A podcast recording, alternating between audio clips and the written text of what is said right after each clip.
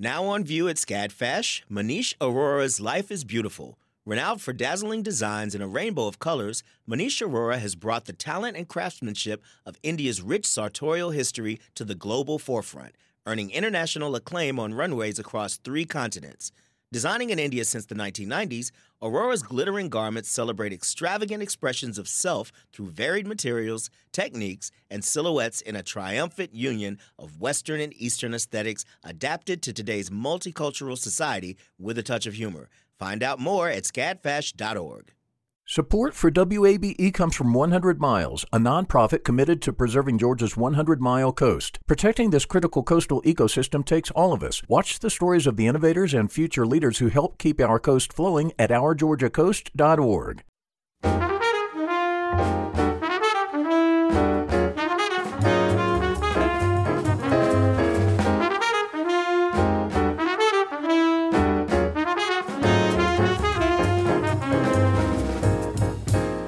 From WABE in Atlanta, this is City Lights.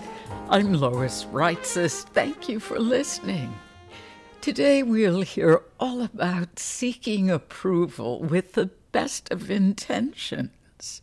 Many of you know Faith Salie as a panelist on NPR's Wait, Wait, Don't Tell Me, and as an Emmy Award winning contributor to CBS Sunday Morning. She is also an accomplished actor and a wonderful writer.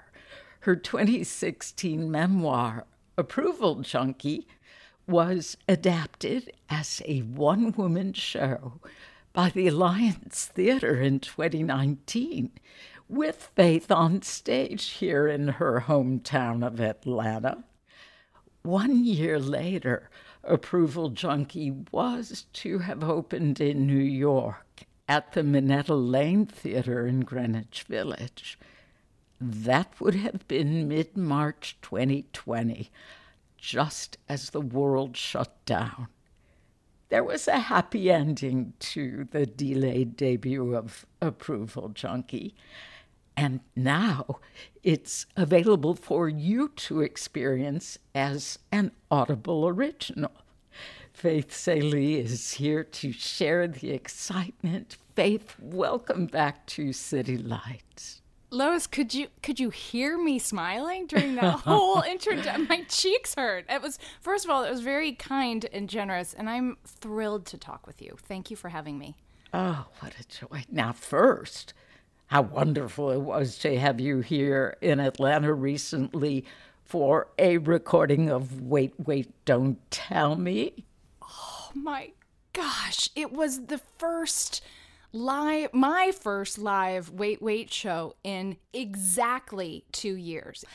And to return to a live show in front of 4,600 amazing Atlantans and people from Georgia we were all you were there Lois. I was we were there. all so ready to laugh weren't we Oh, yes. And there was such loud cheering for your hometown self. I hope you caught that across the footlights. lois don't you think the cheering was for my sweatshirt I should we think tell everybody what it said your sweatshirt had a, something to do with the excitement and the cheering. I think mainly the cheering was for you, but tell us about your sweatshirt because it's clearly an extension of your Faith. Oh, thank you. My sweatshirt. So usually when I do a wait wait show, I don't care if it's radio and podcast. I want to dress up because I spend most of my life not dressed up. So I usually, you know, wear uh, like a fancy dress. And this is a Fox Theater. But I thought if I'm ever going to wear this sweatshirt with sparkly heels, now's the time. And it's a it's a bright red sweatshirt that says thank you Stacey Abrams in all caps. And when I walked out wearing that, I, and I had this moment, Lois, where I was like, are the people in the mezzanine and in the balcony going to be able to read this? I think they read it. When I walked out and pulled on my sweatshirt so everyone could read it, the place went nuts. And you're very kind. That's not for me. That's for Stacey Abrams, and that's for Atlanta Pride. Hmm. Well, I think there's a combination. now, I later saw on Twitter that your return to the Fox had bittersweet personal meaning. the fairy godmother in me felt very sad about Oh, that. it's so okay now, Lois. So Well, share that story, please. Yes, I will. So my senior prom, which would have been the spring of 1989, but who's counting? and my mom was on the prom committee. It was held in the Egyptian ballroom of the Fox Theater. But I didn't go. I didn't go. I had to ask my mom what the decorations looked like.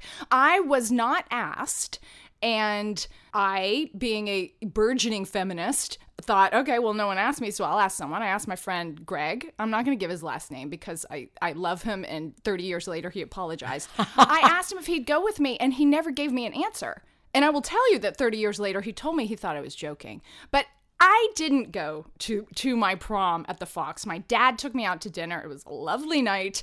And so to return to the Fox Theater as a middle-aged lady, thrilled to be there to make people laugh, I I guess that's that's the last laugh, right? Triumphant, yes. Faith, we have had the joy of following Approval Junkie with you first in an author interview in 2016. It was the best one I ever got to do, but don't tell the others, Lois. I oh. love the way you read. Oh, what a gift that is from you. Thank you. And then, as you worked on the script with director Amanda Watkins and the composer Brandon Bush for the world premiere at the Alliance Theater in Atlanta, you've described Approval Junkie as your no holds barred look into your journey with self acceptance. Would you tell us about the impact of the book and play on your life? Ah, it has been the gift that keeps on giving in ways that I never could have anticipated. When I decided to write my story, and I'm, I'm kind of doing air quotes that no one can see because because my story was one that I wrote in my early 40s, and now I'm now I'm a 50 year old lady with new insights and new things to say and new questions to ask. But when I decided to write my story, I just thought it would be exciting to get it published. I just had stories I wanted to share and hoped that they would resonate with people. And so the book comes out and it coincided with childbirth, with literal childbirth. So I was being very productive at that point in my life and expressing myself in many ways. And a few months after the book comes out, I was invited by the wonderful Susan V. Booth of the Alliance Theater to turn it into a one woman show for the 50th anniversary of the Alliance Theater, where you know this, Lois, because we've talked about it. I grew up going to the Alliance Theater as a child. Like to me, you know, the, the Alliance Theater is world class theater. And to me, that was Broadway. That was the place that that was a theater in which I sat and my heart was pulled forward. And I thought, I I, I don't just want to do that, I need to do that. And so I was newly an author. To have Susan Booth invite me to become a playwright at the place where the seeds of my professional and purposeful life were planted was was a dream I didn't even know to have. And and I will also tell you that I, I looked back at her email years later and she sent it on what would have been my mother's 70th birthday. Which yeah, which was a really beautiful thing. And then I, you know, premiered the the show at the Alliance in 2019 and it was it was a dream come true. And then to have the next iteration of the dream right to have it off broadway that was as you said in your intro that was deferred because of the pandemic. And i can now say how grateful i am for the year and a half it took to bring approval junkie version 2 to the stage because we all changed. We all even even those of us who have escaped the worst parts of this pandemic. Some people have had such harrowing experiences, and even those of us who are lucky to emerge almost entirely unscathed. We are all forever changed, and I needed the time and self-awareness to to express those changes somehow in the story of me that I got to put on stage. And it comes through beautifully. Listening to the recent release of Approval Junkie as an Audible original, which was recorded while you were performing the show live. Is that correct? That's right. Thank you for listening. Yeah, I would go out on stage. I didn't know which nights they were recording because they didn't record every night. So I would go out on stage. I wore a microphone, one of those tiny mics that the real Broadway performers do. Uh, it made me feel big time, Lois. And, you know, it was connected under my hair and came out at the top of my forehead. And yeah, they recorded my performances. If you are just joining us, this is City Lights on WABE. I'm Lois Reitzes speaking with journalist, actor, comedian, and author Faith Salie. Her award winning memoir, Approval Junkie, is now available as an Audible original. Well, listening to the recent release of the Audible original of Approval Junkie, I loved hearing the new opening to the show. Would you tell us about your dear family friend, Ruth? Thank you for asking about Ruth. She died three weeks short of 106. This was a lady who lived through history. She survived two global pandemics. When she was two years old, her own father at 26 died of, of the Spanish flu and Ruth ran away from home, I think when she was 20, to join the European Socialists and kissed Ernest Hemingway on the boat ride over. And then she gets to Europe and she's going through Germany with this guy who kind of had the hots for her, but then he keeps asking her if she's Jewish, and she thinks, you know what, maybe it's time I turn around and get home, right? I think this is 1939 or something.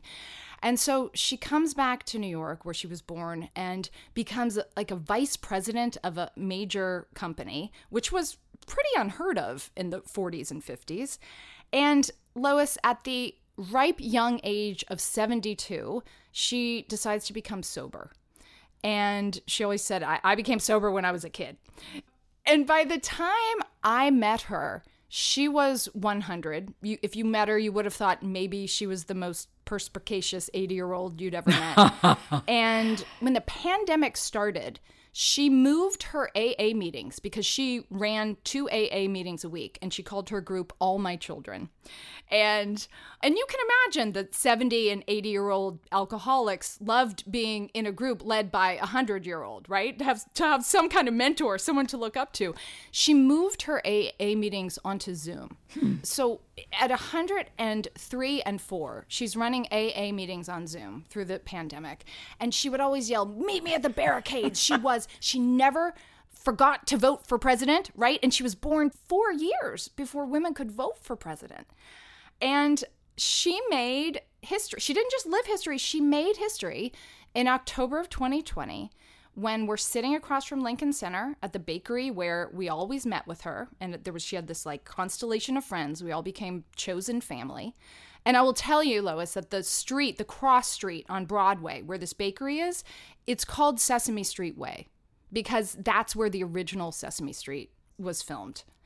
And it's 63rd, West 63rd. And it always moves me to think about I mean, it did become Sesame Street. It's where you reach out and see your neighbors and and choose them as family. And we, it was the first day of early voting, and we look across the street at Lincoln Center, and the lines are around the block. This is the Upper West Side of Manhattan. We want to vote. And I said to Ruth, Ruth, do you want to vote today? And so I, I said, I'm going to take you over there. She said, I don't want to stand in line. I said, Ruth, you're 104. You don't have to stand in line. So she pushes, she moves with her walker faster than I've ever seen her move. Like, not even to get cinnamon babka has she gone faster than this.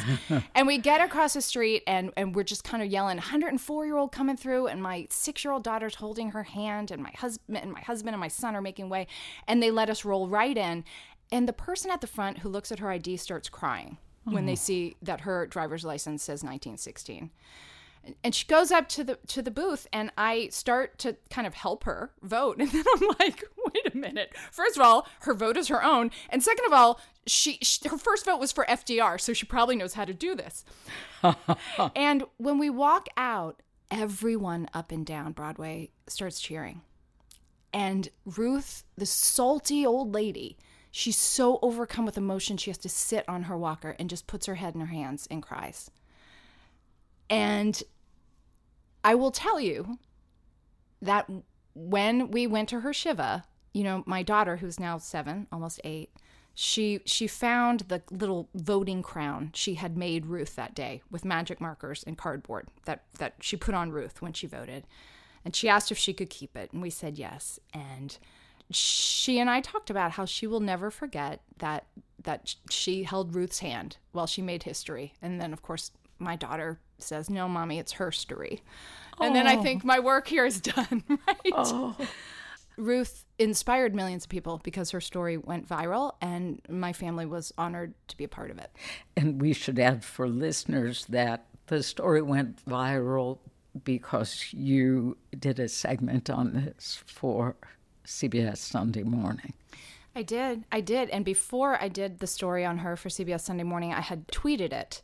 And Hillary Clinton retweeted it, and then Mandy Patinkin retweeted it, and then George Takei retweeted it, and people all over the world. The, the, hashtag Lois was Ruth to the booth, and it was like, you know what? If a hundred and four year old can go out and vote in a pandemic, you can too.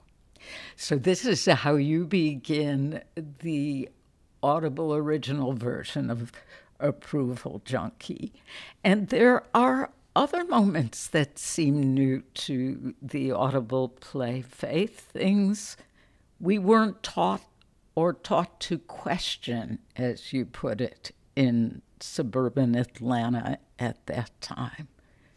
That's exactly right. So when we returned to the script, and we, as Amanda Watkins, my director and, and collaborator, and I, we thought, you know, so in the original production that I did in Atlanta in 2019, I walked out on stage and talked about where I went to high school and talked about I don't mean to brag, Lois, but I talked about how I won my high school pageant.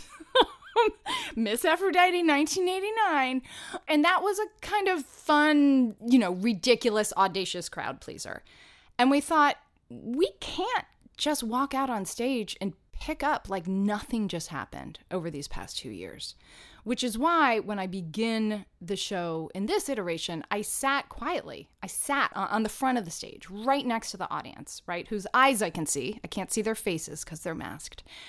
And we chose to tell the story of Ruth because it felt like a way in to talk about what we'd all been through a pandemic, how important it was to save our democracy, how Ruth's vote was one for science and, and it was against white supremacy. And that notion of these things now being more important than ever to all of us, no matter what kind of pandemic you've had, these are more important. And these are things that we cannot take for granted. And so we, we kept calling it a surgical approach to the script. My story is my story. I didn't want to unweave all of the work that we had put in to tell it in its first production.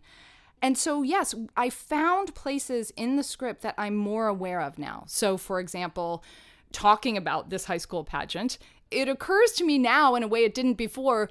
And especially now that my children are older and ask great questions, like, why was there a pageant only for girls? What? I don't know how many public high schools these days have pageants. It feels very 20th century. And why didn't we question that? And so I added in some of those questions. Like, I talk about how in the pageant, in the question and answer portion, I was asked who I admired most and why. And I said, Dr. Martin Luther King Jr. And I did, of course, admire MLK, but at 14, 15, when I answered that question, I didn't really know about him. I didn't know as much about him as a kid growing up in Atlanta as my kids do now in elementary school in New York City. And so I wanted to explore how we now have a vocabulary. We have the word anti racist that I don't think most of us were using before the pandemic. Do you? I think we certainly were aware of the word before, but it was not used as frequently as it has been in the past two years, and tragically, because of what unfolded since 2020 as well. Right. So in the pandemic, the words like that and ideas like that took on an urgent relevance.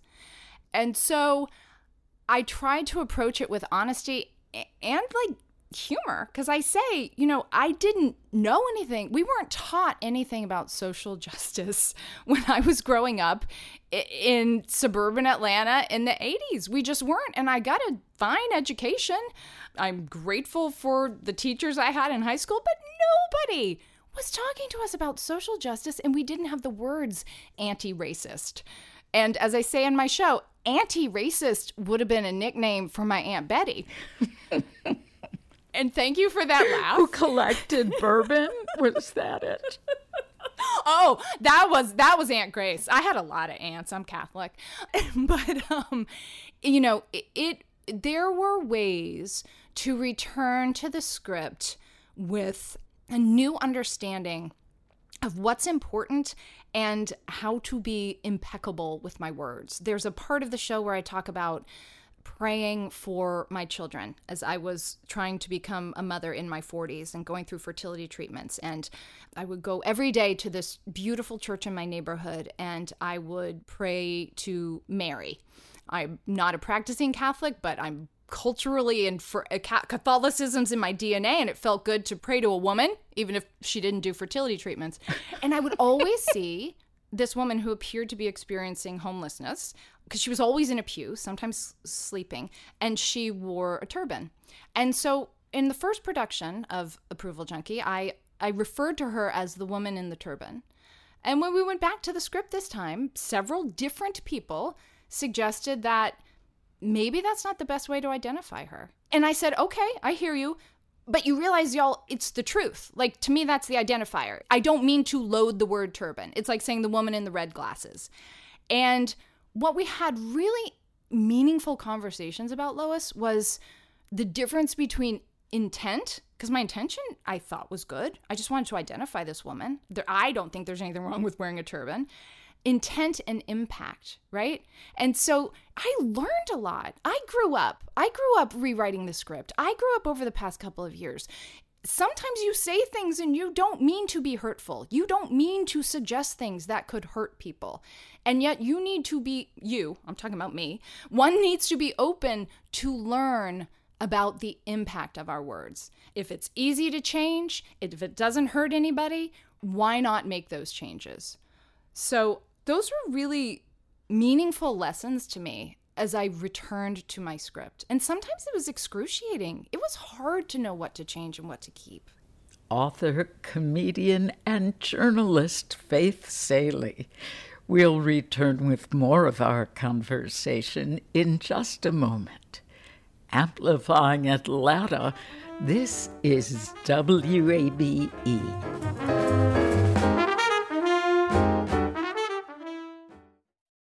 The field of mental health counseling is growing rapidly, and Richmont Graduate University can equip you with everything you need as a licensed professional counselor while integrating your faith into your clinical practice. Programs are offered in Atlanta, Chattanooga, and online. Apply today at richmont.edu. That's R I C H M O N T.edu. You love free, and at Ameris Bank, so do we. That's why we're proud to offer worry free, hassle free Ameris Bank free checking. Manage your money your way with convenient access to digital, mobile, and telephone banking, all with no monthly service fee or minimum balance requirements. At Ameris Bank, we're with you. For more information or to open an account, visit our local bankers in person or online at amerisbank.com slash free checking. Other fees such as overdraft fees may apply. Ameris Bank, member FDIC, equal housing lender. This is City Lights on WABE. I'm Lois Reitzes. It's Great to have you along. My guest today is the journalist, comedian, and author Faith Salie. She is also a panelist on NPR's Wait, Wait, Don't Tell Me, a contributor for CBS Sunday Morning, and an actor her 2016 book, Approval Junkie was adapted for the stage and premiered in Atlanta at the Alliance Theater. Later went to New York as an off Broadway play and is now available as an Audible original. Approval Junkie is funny and honest, and Salie does not hold back from serious personal topics, including her anorexia. Here, she details her struggle with body positivity. I feel like the phrase embracing our curves has been a, a, wonderful part of this body positivity movement that I think has been going on for so long. And I think we're all expected not only to to embrace our curves and to be supportive of all different body types as we should be that there's no room for for people to whisper I, I say those things. I want them for other people but i don't like my body. I, I feel like that's a reality. I feel like those kind of issues which here's the thing lois. During this pandemic right do you remember before the pandemic a lot of us were talking about me too. Then there's a pandemic. People are dying then there's the Black Lives Matter movement and social justice and all these massively, massively important issues that lots of people are finally talking about. And when it came time to bring my my little personal stories back onto the stage, I did have a moment where I had to say to to Amanda, my collaborator, and to our executive producer, our artistic producer, is it okay to tell my stories? Is is is it okay that I'm going to talk about like having an eating disorder? Is it okay I'm going to stand on stage and talk about how I chose what to wear to my divorce even though my husband, my ex-husband in the end never looked at me? Is it okay to talk about infertility? Or are all those things privileges that I had too many dresses to decide what to wear to court, that I could afford to freeze my eggs and you know, go through miscarriages, but then have a baby. And we had very real conversations where we said, yes, everything that everyone else is going through is real and crucial and urgent. And, and these stories of what it means to be a woman and a human person, these stories matter. And so when you asked me earlier about the impact of my book and my play on my life, it is a constant, gratifying reminder that every time we choose to tell the truth and be vulnerable, we are connecting with someone.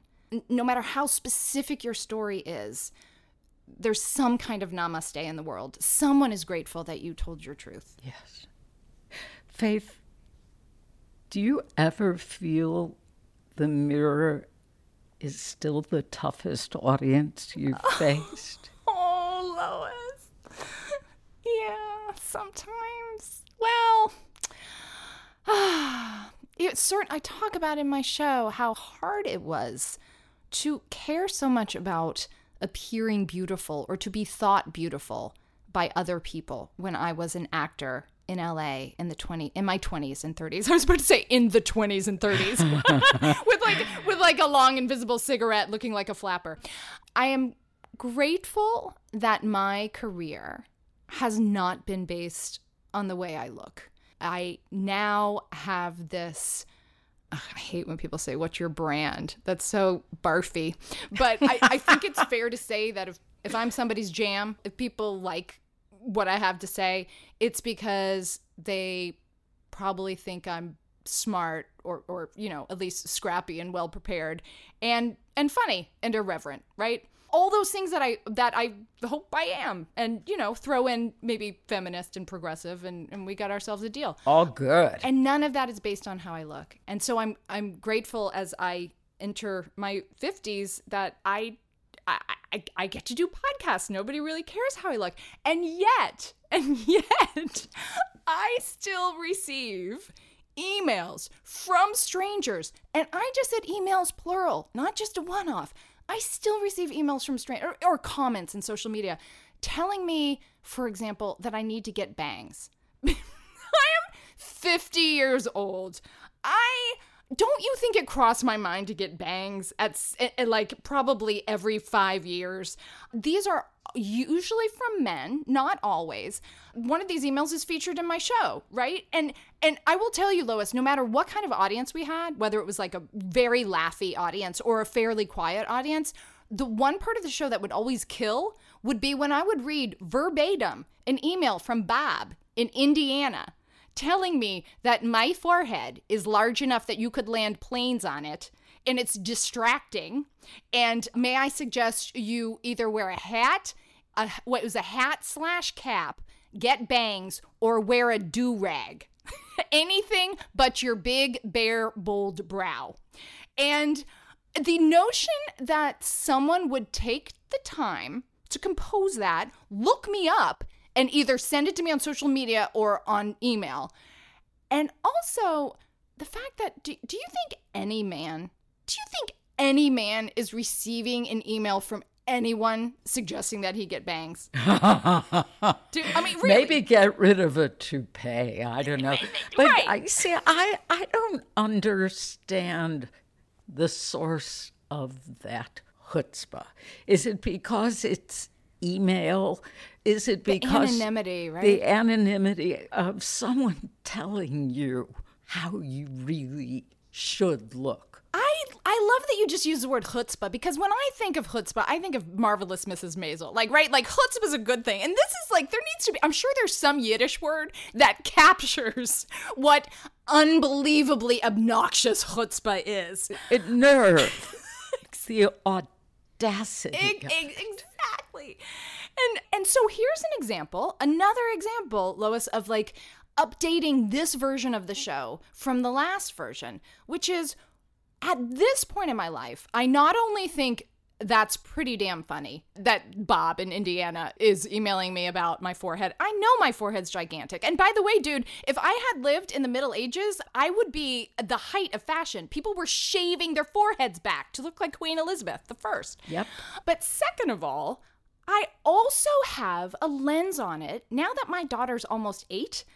That's misogyny. That's just like straight up misogyny. And so instead of feeling hurt, it also makes me a little angry and I want to call it out for what it is. In the show, I call it bang splaining. But like, but I also, thank you for laughing, but in the same sentence I call it bang splaining, I also call it misogyny. And and, and it's just like my anti-racist joke, right? There is room, or I think there ought to be, to talk about really important things that are negative or complicated and to have some irreverence around them and to make people laugh while we're talking about them. And so that's one of the examples where I was like, I want to put that email in because that was an update from my 2019 show. And I want to call it misogyny. And someday when my daughter can see this show, I want her to know what she shouldn't have to put up with. Faith, at what age do you think you would let your kids see the show or read the memoir? I wish you could see that. That just put such a big smile on my face because that's such a good question, Lois. I am always waiting for the day. My son reads everything. You know, my book has been on one of our bookshelves this whole life, and he can also just Wikipedia me. I'm waiting for the day when my kids are like, "Mom." You were married before? Because I'm not ashamed of that, but I don't think it's information I need to give them until they ask about it. And in fact, we were staying in a home that someone had an Alexa. My kids kept saying, Alexa, who is Faith Salie? I was like, Alexa, ixnay on the ex-husband A. like, like we don't we don't need to tell Alexa, don't tell the kids everything.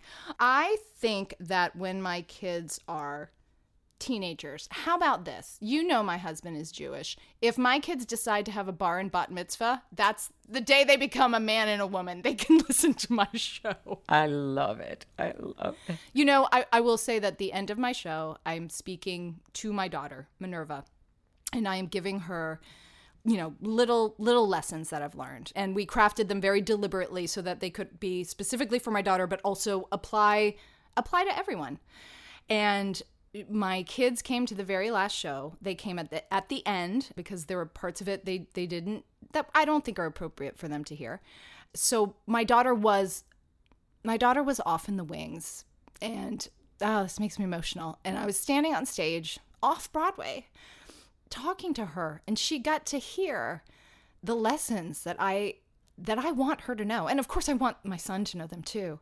And at the end of the show, one of the things I say to her is remember when you held Ruth's hand to vote? Never forget it and never forget to vote. and those words those words mean even more now. Would you talk about your mom's recipes? My mom loved to bake.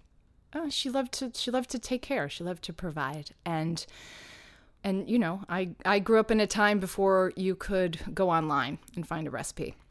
And when she died, I was 26, she was 53, and I had that horrible task of going through her stuff. My dad was overwhelmed with grief and didn't want to. And um, I think the assumption was I, being the only daughter, you go through her stuff because there's probably things there you'll want.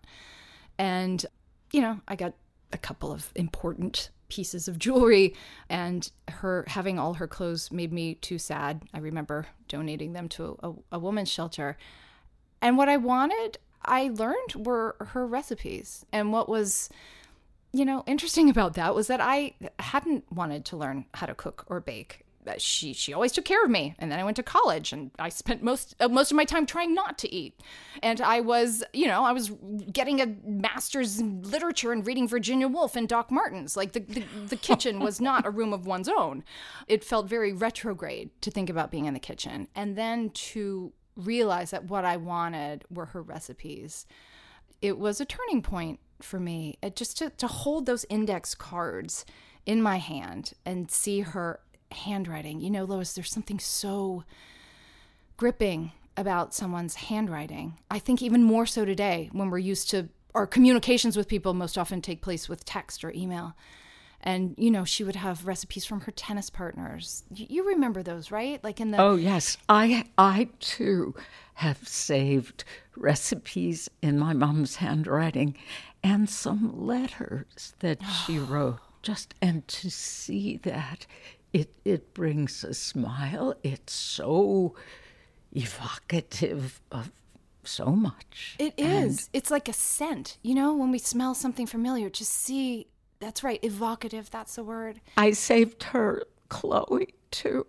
it's been 12 years, Faith, oh. and I still have her fragrance. Do you ever wear it? It's a little strong for my taste, but I sniff it often yeah. because yeah. I experience her that way. And you're telling about your mom's recipes, about how she baked for prisoners. Yes. Yes. And I think the most gorgeous part is your description of vanilla. She would add notes to the recipes in her handwriting, things she changed or added, and she always doubled and, and sometimes tripled the vanilla extract. When I first tried to write about my mother back before it was a play, back when it was a book, I thought, how, how, how do you, how do you condense someone who meant the world to you, who shaped you, into one chapter? And I had to do it through a metaphor. Once I realized, oh, it's vanilla it's vanilla because vanilla is exquisite. Vanilla comes from an orchid and it's a spice, right? It's spicy. And when we talk about someone as being, oh, he's vanilla, you know, mm-hmm. that's supposed right, that's supposed to mean they're plain vanilla, right? They're they're nothing. They're they're forgettable. But vanilla was my mom because when you put vanilla in a recipe, it doesn't take over, it just enhances everything. And my mom, she was so she was so generous of spirit. She she just wanted to show up for you. She was one of those people when she died, everybody said, well, well, Gail, Gail is my mom's name and it's my daughter's middle name. Gail was my best friend. Oh no, Gail was my best friend. The, the way Gail listened to me. And I love remembering her that way in contrast to so much of the urgent pull of my life, which has been wanting to have the spotlight, right? Wanting, uh, you know, uh, explicitly wanting approval, loving to hear laughter and applause. Where my mom was so happy to be audience, to be the support. And that's what I felt like I could dig into when I talk about vanilla. And when I bake with my kids, they all they call my mom Gigi, Grandma Gail, and of course she died 20 something years before they were ever born. They always get to add the vanilla, my kids do, and I have hmm. no limit. I mean, and you know how expensive vanilla extract is, but sometimes if the recipe calls for one teaspoon, they put in like seven. So probably we're making people drunk when they eat our baked goods, but they always say this is for Gigi. It's such a tribute to her. It's like a sacred ritual, as you describe it. Oh, gosh, Faith, I want to touch on so much else because this show is so fantastic. I will abbreviate your telling of your divorce. This also struck me as even sadder than it did in person.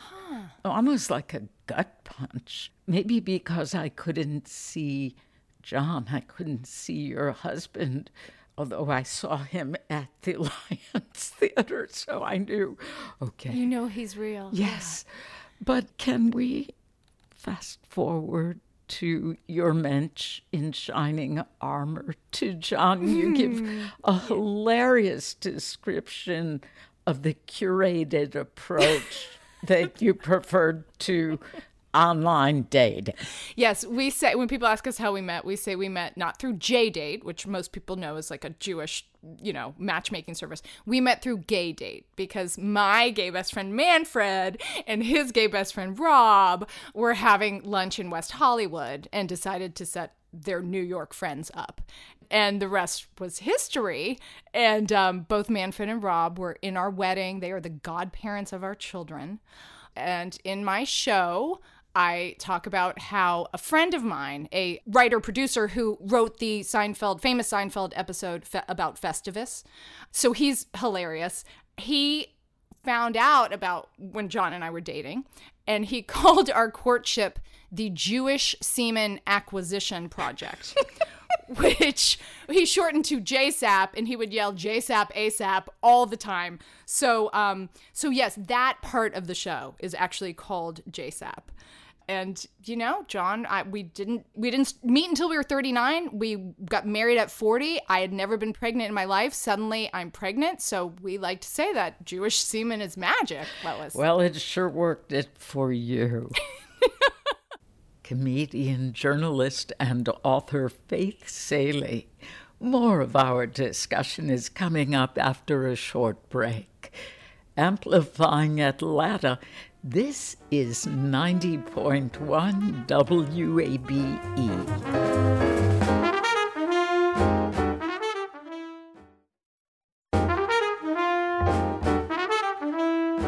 This is City Lights on WABE. I'm Lois Reitzes. Thank you for listening. If you are just tuning in, my guest today is Faith Salie. The Wait, Wait, Don't Tell Me panelist is also an actor, comedian, journalist, and author. Salie grew up in Atlanta, and here she shares a story about running into her childhood mentors at the Fox Theater. I wanted to share something wonderful that happened after the Wait Wait show at the Fox that has to do with my mentioned Shining Armor. Uh, my mentors uh, as a kid when I was growing up in Atlanta doing professional children's theater. I was with the Atlanta Workshop Players, and and they are run by a couple named Lynn and Don Stallings. And so Lynn and Don were at the show, and after the show, Don pulls me aside and he says.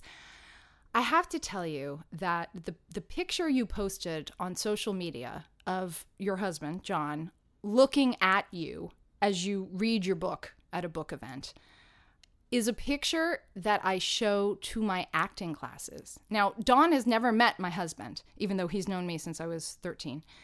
And he said, I show this picture to my acting classes to show people what love looks like. Oh. And again, talk it's like the extra vanilla of my mom, the way that my husband supports me and and humors my my need to to share so much of our lives and um and be a performer. And in this photo, the photo is I'm holding a book and I'm in profile, but it is John and the way he is looking at me do my thing that that Don said he shows people you can be 50 feet across a room from someone and demonstrate that you love them. And I was so so touched by that. Beautiful. We cannot omit your dad and mm. your lifelong conversation with him through books. I love this line faith, the legacy of words with their unearthed meanings. Do you and your dad still communicate through books? The books we communicate through now, it's almost like my son has moved in there. My son is almost 10, and I've never seen someone read so much. And my son also likes to write, and he has he has a very specific voice. He's very funny. And so now when we visit my dad, I can see my dad has books waiting. To, my son's name is Augustus. My dad it's like he's rubbing his hands together waiting for my son to come. And and in fact it was my dad when i had a when i had a baby shower before i had augustus i asked people to give me books. That's all i want. And so you know people are giving us goodnight moon and the giving tree and my dad sends moby dick and portrait of the artist as a young man. What every baby needs. Right? And and to me what that i knew what that meant. First of all those are his very favorite books. And second of all I'm an old mom, which means my dad's an old grandfather. And I knew that a part of that, whether it was conscious or not, was like, I may not be around, kid, when you're old enough to read these books, but when you get there, I want them to be from your grandfather. So now, you know, like we just visited my dad recently, and my son had to do a project on pyramids. And we had told my dad about it. And so we show up, and within the hour that we're, you know, unpacking at his house in Florida, because P.S. All grandparents live in Florida. He has three books on pyramids that he's been waiting, waiting to show my son. And then he has like a book about baseball written by Ted Williams. And my son's totally into baseball. My dad's totally into Ted Williams. And so it's a really, it's a really beautiful thing to see that connection now has passed on to the next generation. I hope in our next conversation that we will have more time to talk about some of your CBS Sunday contributions. There is one that I would love for you to just talk a little bit about before we go, and that was your word for the year for 2021. Yeah, for for a lot of the time I've been on Sunday morning, I've looked at whatever the Merriam-Webster or Oxford English Dictionary word of the year is and whatever it was decided, I kind of dug into that. And this year it was vaccine and it just didn't hit me in the kishkas like like like Jerry Zaks taught me. He just taught me that Yiddish word, Lois. Jerry Zaks is the wonderful Broadway director. Yes. And also my Yiddish coach. And I I thought, you know, God bless vaccines. That's why so many of us are okay today. But there's a word that sustained me and it's grace. And I found in my life over the past year so many people using that word. And maybe it's because I'm lucky enough to work in the arts. Maybe we arts, music, literature, theater people use that word a lot, you know, because I asked my husband, who's in corporate America, and he was like, nobody is saying grace on our Zoom calls. and I was like, God, honey, I'm sorry. But in our rehearsal room for Approval Junkie, in our conversations for the podcasts I work on, so many people drop that word. When I was growing up, it had re- religious connotations, or it meant say grace, like say thanks before you eat. And now I think we all need this expansive definition of this word, which to me, and I think to so many others when I talk to them about it, means like make space for humanness, make space for people trying to show up, for people's fallibility. It's a kind of patience for someone's vulnerability and for our own. And when I was talking to you about learning about the difference between intent and impact, it's giving people it's giving people room to mess up in the way that you would to your children or the people you love. Learning to give that to yourself in these really challenging times and learning to give it to strangers. I think it is a noble quality. I think it is very fitting that you chose that word. Faith, your gratitude is stunning. And this has been such a joy. I can't wait to talk with you again. Oh my gosh, Lois, me too. I'm like in tears that this has to end. I'm I am always so moved by your questions because they lead me to things I didn't know I knew. Well, you know a whole lot, girl. Faith Salie the author, comedian, journalist, and so much more. Her one woman show, Approval Junkie, is now available as an Audible original. More information can be found on our website, wabe.org. You've been listening to City Lights our daily exploration of arts and culture. If you missed part of today's show, you could catch up on our website, wabe.org slash citylights. There you'll find our complete archive of interviews, so you can listen to City Lights on your own schedule. City Lights senior producer is Kim Drobes. Summer Evans is our producer, and our engineer is Shelley Canavy. I'm your host, Lois Reitzes. Do connect with City Lights on social media. We're at WABE City Lights on Facebook and Instagram, and you can follow me on Twitter at LOIS R E I T Z E S. Thanks for listening to WABE Atlanta.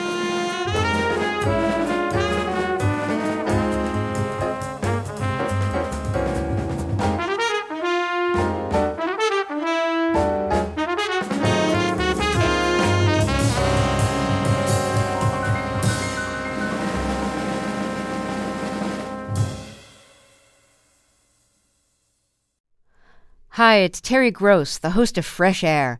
We bring you in depth, long form interviews with actors, directors, musicians, authors, journalists, and more.